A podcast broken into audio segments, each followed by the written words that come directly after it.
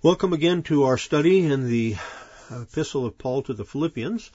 We have been off for a few weeks during the uh, Hanukkah uh, holiday, and we also had some other things that were going on, and so it's nice to be back with you all. Let's begin with a word of prayer. Father, again, we are so grateful for your word. We're grateful, Lord, that you have sustained it and preserved it for us. And we know that it is a miracle of your hand because no book has ever been maintained with such accuracy as what we see in the manuscripts of the Scriptures. We thank you, Lord.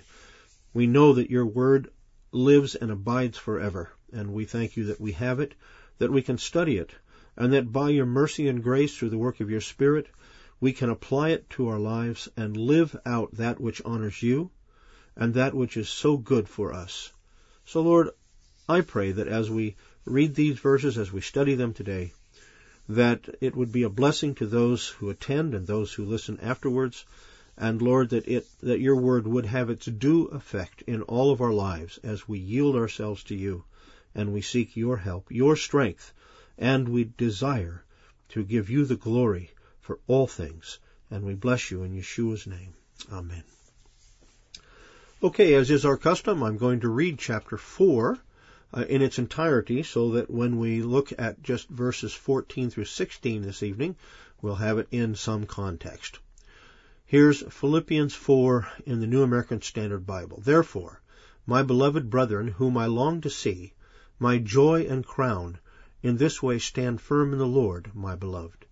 I urge Euodia and urge Syntyche to live in harmony in the Lord. Indeed, true companion, I ask you also to help these women who have shared my struggle in the cause of the gospel together with Clement also and the rest of my fellow workers whose names are in the book of life. Rejoice in the Lord always. Again, I will say, rejoice. Let your gentle spirit be known to all men. The Lord is near. Be anxious for nothing, but in everything by prayer and supplication, with thanksgiving, let your request be made known to God. And the peace of God, which surpasses all comprehension, will guard your hearts and your minds in Messiah Yeshua. Finally, brethren, whatever is true, whatever is honorable, whatever is right, whatever is pure, whatever is lovely, whatever is of good repute, if there is any excellence, and if anything worthy of praise, dwell on these things. The things you have learned and received and heard and seen in me, practice these things, and the God of peace will be with you. But I rejoiced in the Lord greatly that now at last you have revived your concern for me. Indeed, you were concerned before, but you lacked opportunity. Not that I speak from want, for I have learned to be content in whatever circumstances I am.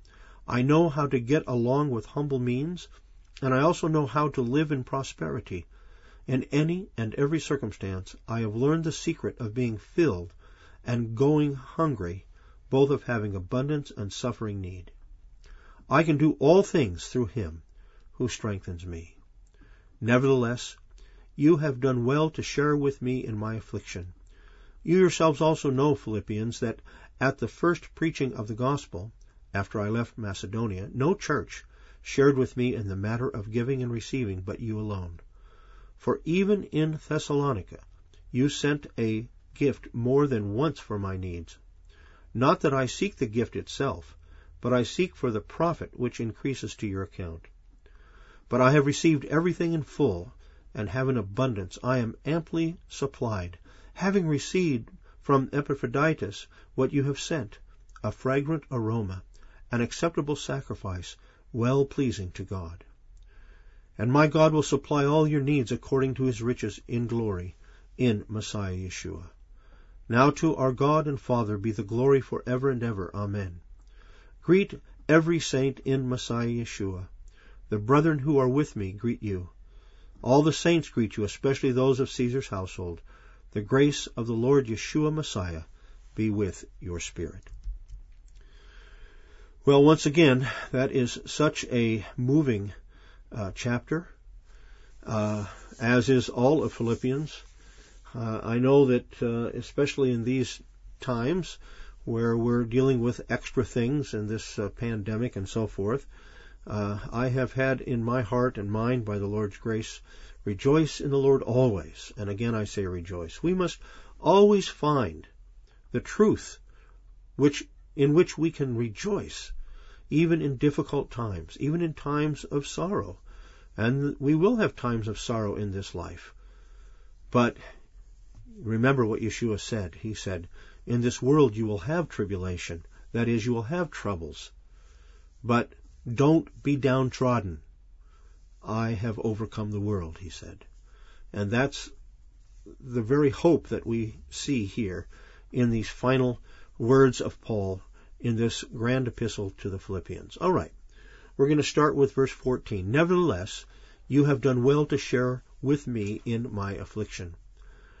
Well, the opening nevertheless is actually just one word, uh, small word in the Greek. It's uh, plain, harkens back to verse 10, in which Paul offers his sincere thanksgiving for the aid supplied to him by the believers in Philippi. By using this word to introduce his thankfulness for the aid they have extended to him, Paul is seeking to make clear that his previous words, that is, his words about how he was sustained and he's learned to be content in everything, that these words were not at all to be taken as some kind of rebuke or disappointment in them, as though they previously had disregarded his needs. In other words, he's not saying, well, I've been able to do things myself since you didn't help me. No, he's not saying that at all. He did not want his previous words, in which he emphasizes his own ability to persevere in spite of the dire circumstances in which he found himself, to be received as a rebuke or disappointment in their lack of assistance. Indeed, he makes it clear in verse 10 that their lack of coming to his aid resulted from circumstances beyond their control. Moreover, he wants that his emphasis upon his ability to persevere without their assistance should be understood as giving praise to God, who empowered him to do so, and not as in any way extolling his own strength and spiritual stamina. So, in the context of the whole uh, epistle, when Paul says that he has been able to persevere, that he's been able to be content, whether in dire straits or in, in good and happy times, all of that, if you take the, the epistle as a whole, he's saying this is God's work. He's not seeking to take the praise himself. He's giving it entirely to the Lord. And we ought to emphasize that in our own lives. I have been meditating upon one of the five solas, and that one is sola Deo gloria. Everything for the glory of God. That has to be our perspective. We do well in order that He might be praised. We persevere in order that He might receive the glory. For all that we are, all that we hope to be, and all that we will be, is the result of God's sovereign, loving grace in our lives. Paul says, You have done well. The Greek actually has, You have done good, translated by the NASB as You have done well. Now, I know this is just a point of grammar, but the issue is that in the Greek, the word here, kalos, to do good, is the adverbial form of the noun kalos, that which is good since it is grammatically improper in current English to use good as an adverb, although everybody does use it these days, and maybe it will eventually be put into the books as being okay. We say to somebody, you did good. Well, in reality, in English, that would mean you did something that was good. It wouldn't mean that the way you did something was good, because we use the word well for that it's improper in current English to use good as an adverb, though it is commonly heard uh, people saying you did real good. The NASB and the other modern translations have used proper English grammar by translating you have done well. Well uh, describes how the action happened. The verb, the action, you, you can do it well or you can do it poorly. Now, what you do may be good or may be bad, but that doesn't describe how you do it. It only describes the, the end product of what you did. Well, in uh, when it's translated into English in our Bibles, you'll see that there are different ways that the Bibles have done it, but that's why he has the word well. The, the question would be, if you're just reading the English, is Paul saying you have done good things, or that what you have done, you have done in a very good fashion. That is, you've done it well. The Greek makes it very clear. And it means you are doing rightly. You are doing well. You're doing what you ought to be doing. The NIV seeks to retain the concept of good by translating our verse, It was good of you to share in my troubles. Okay, well, that's, that's kind of a way around it. However, this actually changes the meaning of the text, for this translates the Greek verb kalos, to do good, as though it were an adjective modifying you. It was good of you, or good, good, that you were good, uh, rather than what the Greek text emphasizes, that what the Philippian community had done for Paul was very helpful for Paul in his time of affliction for the sake of the gospel. Here's something that's uh, also been on my mind lately, primarily because uh, two weeks ago when we were at the ETS annual meeting, I went to a, uh, a session that someone did on this whole question of are we really helping people when we just give them handouts? And this uh, author showed quite clearly by the uh, study that he had done and by a number of widely ranging uh, studies that were done, not necessarily by him at all, but by other uh, entities, that when people are down and out, and all we do is give them something, you know, somebody is on the side of the street with a with a sign saying "homeless, please give me money," we are not helping them just to give them money. What has been shown by the sociologists, and it's been well attested, uh, that when somebody is not able to make it themselves, when we give them something to help them, it lowers their self-esteem rather than helping them become what God wants them to be. Someone who works and gains from the work that which is profitable and right for them. So when Paul is in prison, he doesn't have the ability to help himself he does not have the means. And yet he has proven himself throughout his life to be God's apostle and has been a sterling example to those communities to which he had traveled. So when it says, uh, when it says, um, you, you do well to help me, he's asking for what God would intend them to do. That when someone wanted to do whatever he could on his own, as Paul did for years. But now he's incarcerated, and we'll in a moment look at, uh, just mention again what the Roman prisons were like. He says it was, it was uh, very well of you. You did well to share with me in my affliction. In the phrase to share with me, the concept of sharing is a translation of the Greek sun koineo, which is made up of the preposition sun, which means with in the Greek, and the verb koinoneo, to share. Koinonia, to be together, to share, is the noun. The related noun is koinonia, which is often used to denote close association involving mutual interests and sharing. It can mean association, communion, fellowship, or close relationship. That's directly out of the Greek uh, lexicon.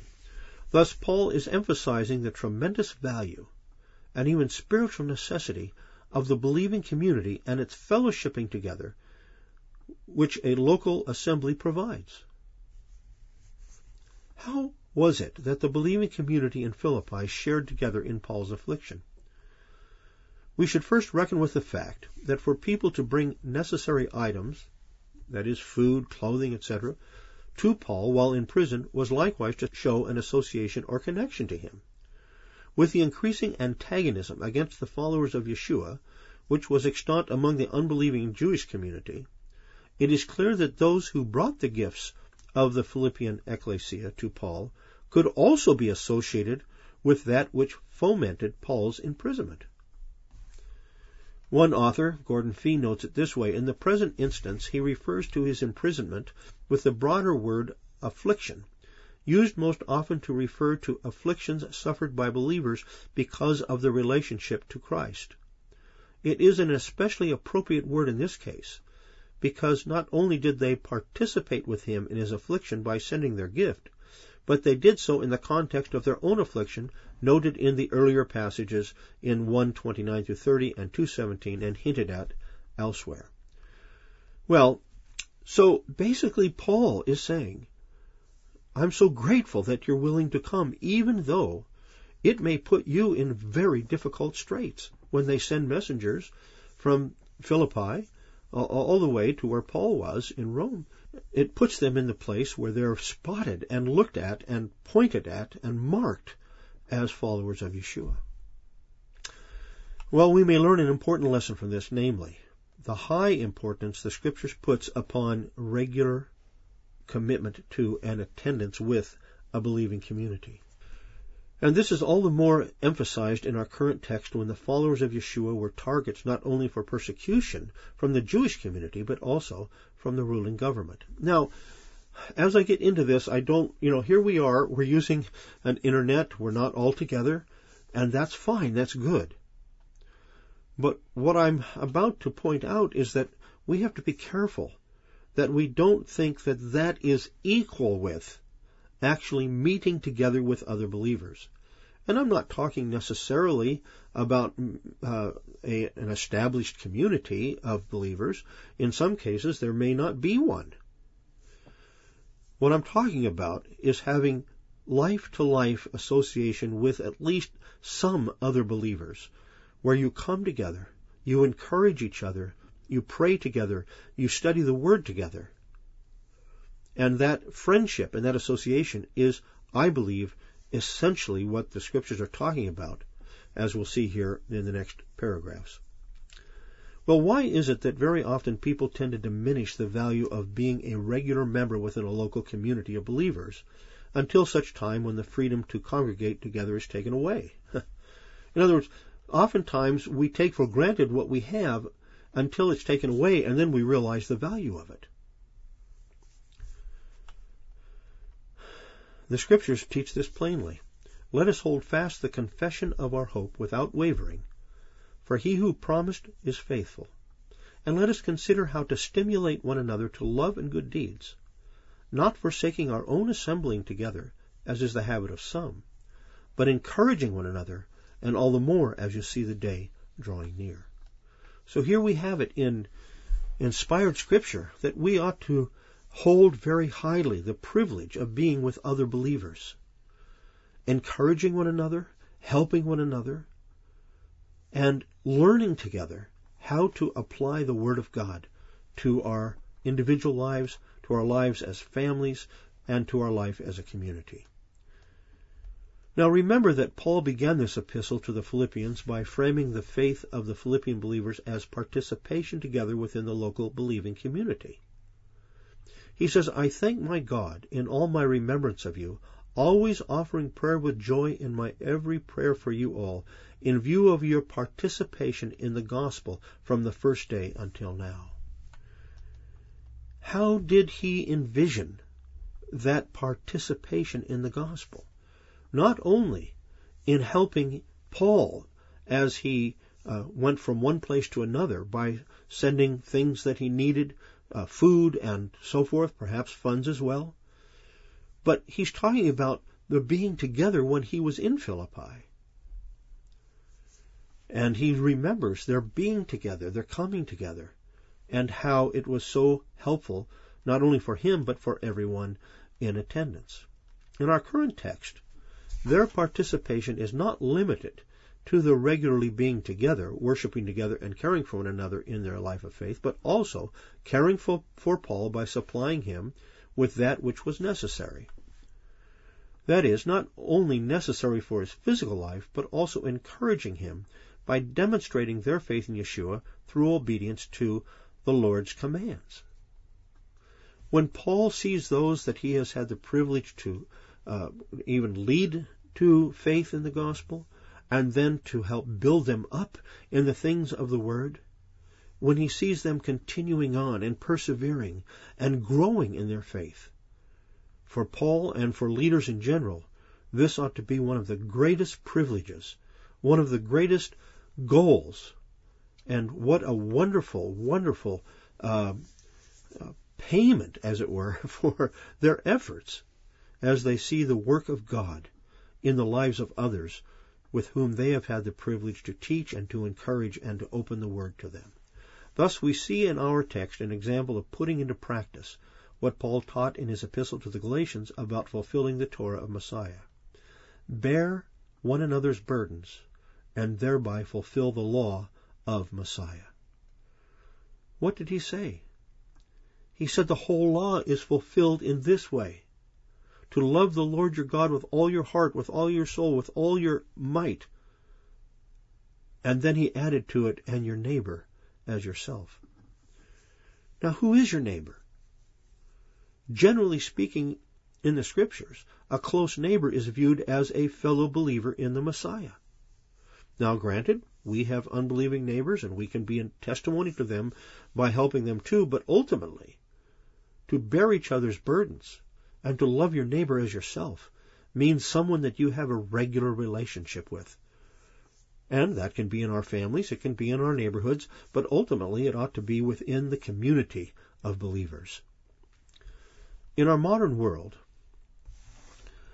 we have many ways to communicate with each other. We have phones, we have email, some of you use Skype, online services, and so forth and these are very helpful and can be used for that which is good, like we're doing right now. I'm so grateful that we're able to meet together this way. Don't get me wrong, I'm not putting that down. But what I'm trying to emphasize is that does not take the place of our need to be with people face to face, life to life, and help each other as we walk in this world. In fact, by means of our modern technology that make such digital uh, connections possible, we are able to communicate with other believers, many of whom we may never meet face to face. And yet, while meeting online is a wonderful privilege and has great advantages, and may bear bountiful spiritual fruit, it does not entirely replace the real value of meeting together on a regular basis with other believers who are committed to each other in the many aspects of living out our faith in Yeshua there is something that cannot be replaced by you know online or even writing letters back and forth to each other in, an old fashion and so forth. There's something that cannot be replaced that comes about when we meet together. Now there's both a positive and sometimes a not so positive of that but in all of that we learn to do what God intends us to do as we learn to help one another, even as we learn to forgive each other, as we, we bear with one another. And in doing that, we grow in our own faith and in our own perseverance and in our own sanctification. Even meeting on a regular basis with just a few other believers is better than not meeting at all. For in a life to life connection, we are enabled truly to help each other with the goal of encouraging one another in the faith. What is more, we may also be challenged to love one another even when some within the community are more difficult to love than others. This is one of the major drawbacks, I think, with online only associations. Again, I'm not putting down online. I'm not putting down this ability to meet together and to uh, encourage one another in the things of the Word. But what I'm saying is, in and of itself, it's not enough. It's too easy to leave the meeting with a simple click of the mouse. Whereas in a face-to-face community, we are often challenged to grow in our ability to love each other even when we disagree or have differences of opinions or various life issues. Yes, you probably know exactly what I'm talking about in this. Uh, sometimes the things that are more difficult for us in terms of relationships are the very things that help us grow. I don't think that when uh, Yeshua taught his disciples and us to love your enemy as yourself, He's not talking about someone who's trying to take your life or something like that. No, what he's talking about is those who are difficult to get along with, those who have a, a tongue that sometimes is too quickly uh, opened to say things that are not very uh, uplifting, or someone who just seems to always be coming up with problems and coming up with difficulties, and we think, oh, what do I, you know, how do I, you know, how do I get away from this person? No, in a community, we learn to say, what is it that I can do? I maybe can't do everything or anything.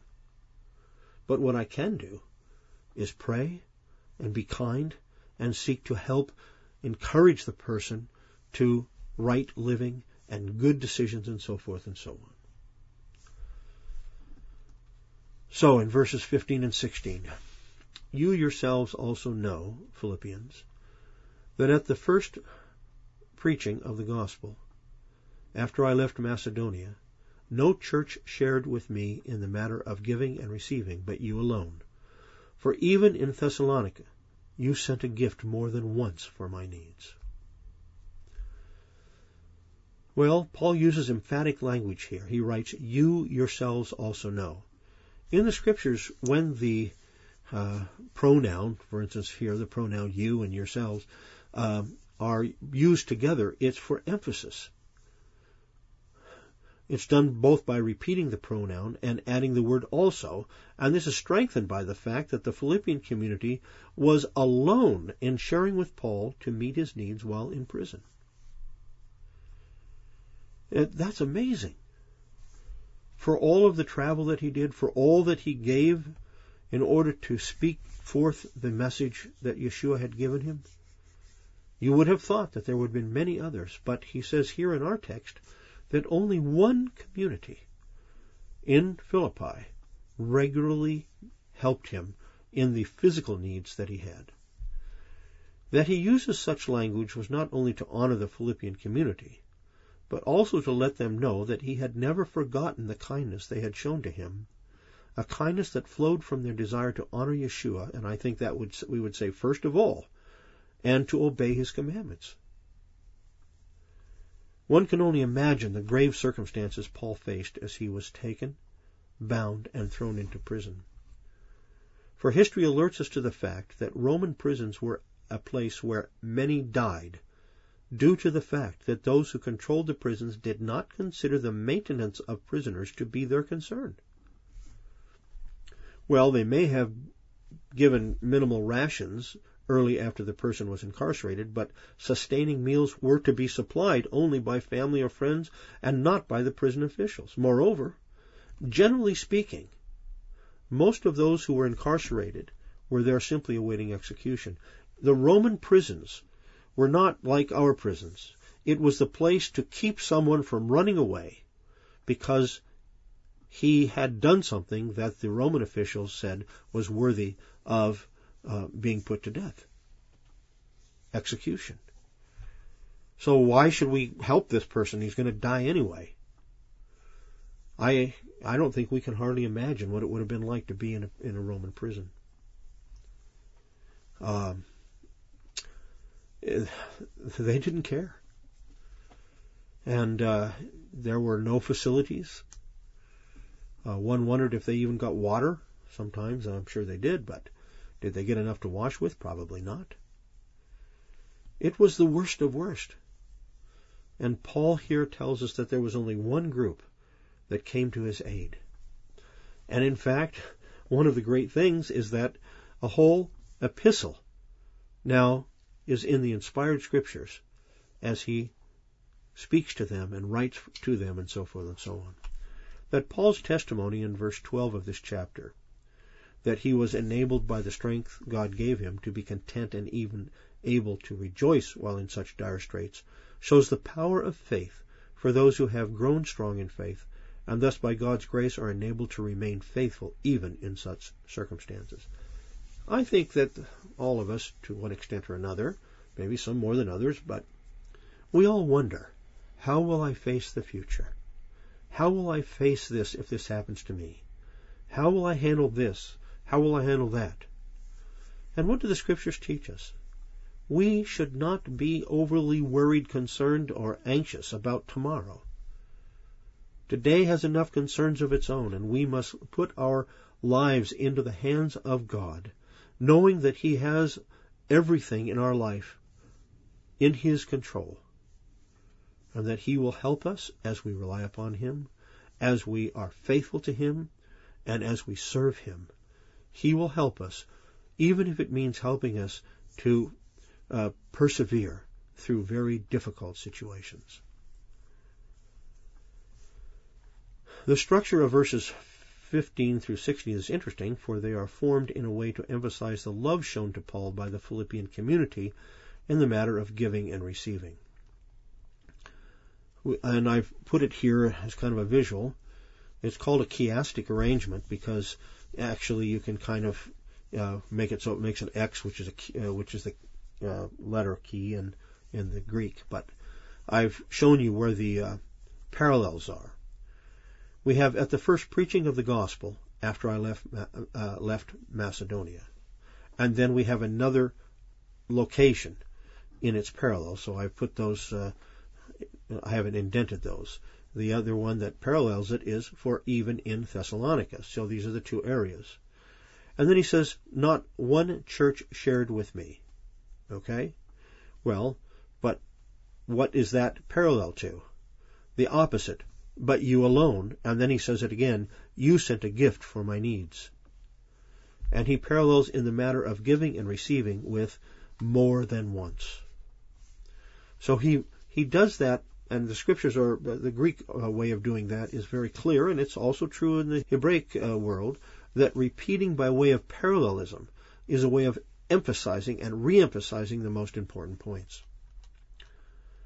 He said, No church shared with me. In these words, Paul takes the Philippian believers back to the beginning of his association with them, to his second missionary journey, as it's oftentimes called, into Macedonia, in which he first was at Troas, then to Philippi, then he moved next to Thessalonica, then to Berea, and then to Athens, and after that he left for Jerusalem and returned to Antioch. His point is that after his travels in Macedonia, no other believing communities helped him in terms of his physical needs, but only the Philippian community.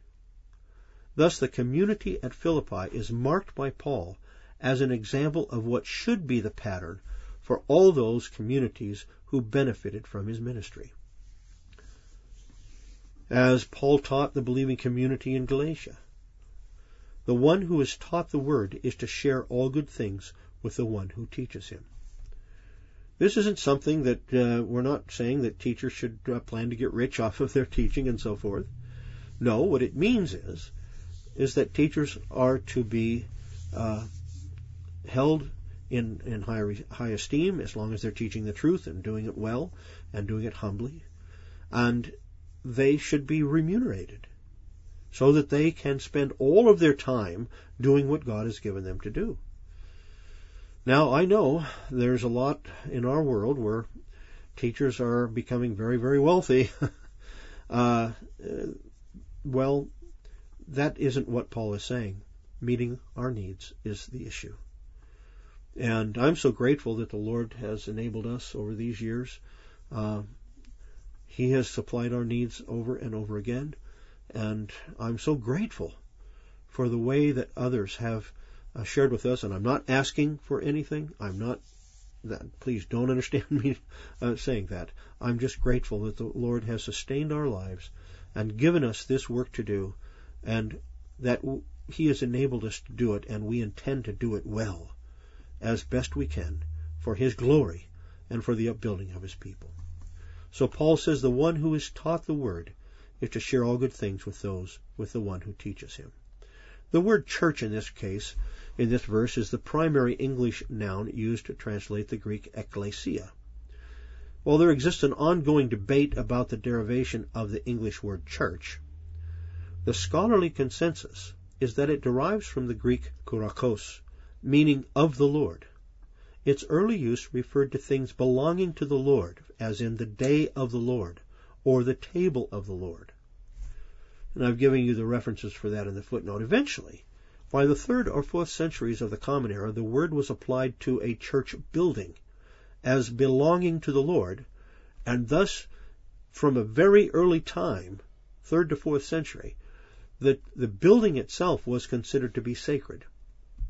This may be seen in Eusebius, a fourth century uh, author, who notes that the Christians were given permission to build churches. And he uses that same Greek term, kuriaka. In the matter of giving and receiving, but you alone. Let me just stop and say, in our modern uh, world, we there's nothing wrong with using the word church. But I think it's interesting because what does ecclesia means? It means those who are called. Called out. Called out from where? Called out from the world and together to be a light in the world. Ecclesia has the very calling of God as its primary meaning. And church, well, I know words only have meaning in its context. In our uh, culture, a church is most oftentimes thought of as the building. But there's also a sense in which they would say that we're the church that meets here or we're the church of and give it a name and so forth. So I'm not putting that down. I'm just saying if we understand the original ecclesia, I believe it has a much better Christ-centered, Messiah-centered aspect. Those who are called out of the world to be followers of Yeshua. He says, So, in the matter of giving and receiving, but you alone. Only you in the matter of giving and receiving, uh, he's saying to the Philippian believers, only you and you alone met my needs. The primary expression of friendship in the Greco-Roman world was maintaining, quote, a partnership in the matter of giving and receiving. That's from uh, Gordon Fee in his commentary but he's done quite a bit of uh, study on that. In other words, if you were a friend within the Roman or Greco-Roman world, it meant that you were willing to give and willing to receive.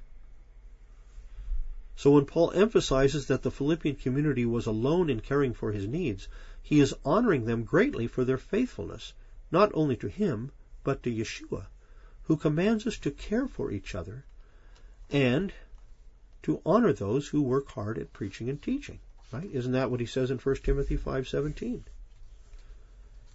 Here once again, we see the great value and necessity for communities of believers to be in close proximity to each other, for it is in the sharing of life to life that we are enabled to fulfill the very purpose of the ecclesia, namely, to honor and give praise to God, and to help one another in the life of faith, so that all who are truly His become more and more conformed to be like Him in the way that we think, in the way that we speak, in the actions that we take uh, in our lives, and so forth. How we care for one another, and how we deal with one another. It is amazing to hear these words of Paul that the Philippian community was the only one sending necessary provisions to him for one would have expected that all of the communities to which he had traveled and ministered would have wanted to send him aid. And this is especially true having been incarcerated in a Roman prison, which were well known for having no concern about the life or welfare of their prisoners. Thus, in making this statement, Paul is surely putting forth the Philippian community as a model to be followed in caring for those from whom they have received the message of life. For even in Thessalonica you sent a gift more than once for my needs, he says. In other words, even when he had left Philippi and gone to Thessalonica, they were still sending him that which he needed. Consider in ancient times how one would accomplish traveling over land. The roads were often the place where thieves took advantage of weary travelers, for there were very few inns where one could spend the night in safety. Moreover, the distance between Philippi and Thessalonica was nearly 97 miles. Now, I'm sure that they would have traveled by way of uh, an animal, you know, a mule or a horse or something. But even then, going a hundred miles, how long would it have taken? Given this understanding, we can see that those who carried the provisions to give to Paul from the Philippian community would have undergone quite an arduous journey, and they did this more than once. This, again, offers a true model for believing communities. The foundation of the community is the unity that comes by accepting and living out the truths of God's Word, with everyone striving to grow in their love for God and for each other. Now, let me stop here and just say, um, I have I have uh, talked with people who are in a community, even a messianic community, and they say when we go, there's uh, you know a lot of music and and then there's a 20 minute kind of a rah rah message, and then we all go home. That's not what the scriptures are talking about when it says community.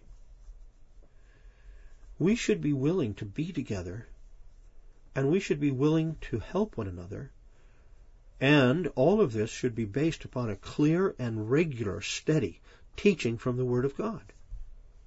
Is not the Word of God the very center of who we are in terms of how we're to live and how we're to treat each other and how we're to live for the glory of God? Yes, of course it is. And the demise of the church across the board, I'm not talking any denominations here, uh, but the, the demise of the church has been that very often, and not across the board, there are very many good uh, teachers of the scriptures, please understand me, but very often, what people get when they go to church once a week is a 20 or 30 minute sermon with kind of a attaboy, way to go, build you up, and plenty of music and so forth and so on. And people are not growing in the faith. And we see this, well, it's not only in our era, not only in our lifetimes, but it's all our way around. But I could hope and pray that in this so-called messianic movement we might be able to do better. We won't do it unless the scriptures are the basis, the foundation. We must know and apply the scriptures. And that's why I'm so glad that we're able to do this even in the midweek to be together and to look over this wonderful epistle of Philippians. So, as I say, this once again offers a true model for believing communities. The foundation of the community is the unity that comes by accepting and living out the truths of God's Word, with everyone striving to grow in their love for God and for each other. This requires establishing a genuine care for each other and a willingness to honor our Lord Yeshua through caring for each other and boldly working together for the mutual strengthening of each member's faith, with the ultimate goal that God would be glorified. Now there's another component here that always must come along with it. In order to do this, we must not only set ourselves to this goal, we must also learn how to forgive. Very often, in communities, there is a rift that comes, and people begin to talk and to begin to put others down behind their back, the gossip, the lashon hara. And then there is this division and the ability to forgive seems to have been lost. But the scriptures are very clear. We're to forgive one another in the same way, even as God has forgiven us. How has He done that? He's done it on the basis of what Yeshua did on the cross, that He gave Himself, that He died for us. He rose again to triumph over sin and death. And we must cling to those promises. And we must learn how to forgive. That is, to give it to the Lord. To have a heart for the person that has sinned against us, or so we think he has or she has. Or maybe they have, in gossip and whatever. We have to learn to forgive. A forgiving heart and a forgiving spirit is the necessity of a group that will stay together that will help each other and will grow together to honor the Lord, as Paul is telling us here. Thank you again for coming and look forward to being with you next week. Glad you were with us. Look forward to being with you next week, Lord willing, as we continue our study in this great epistle to the Philippians.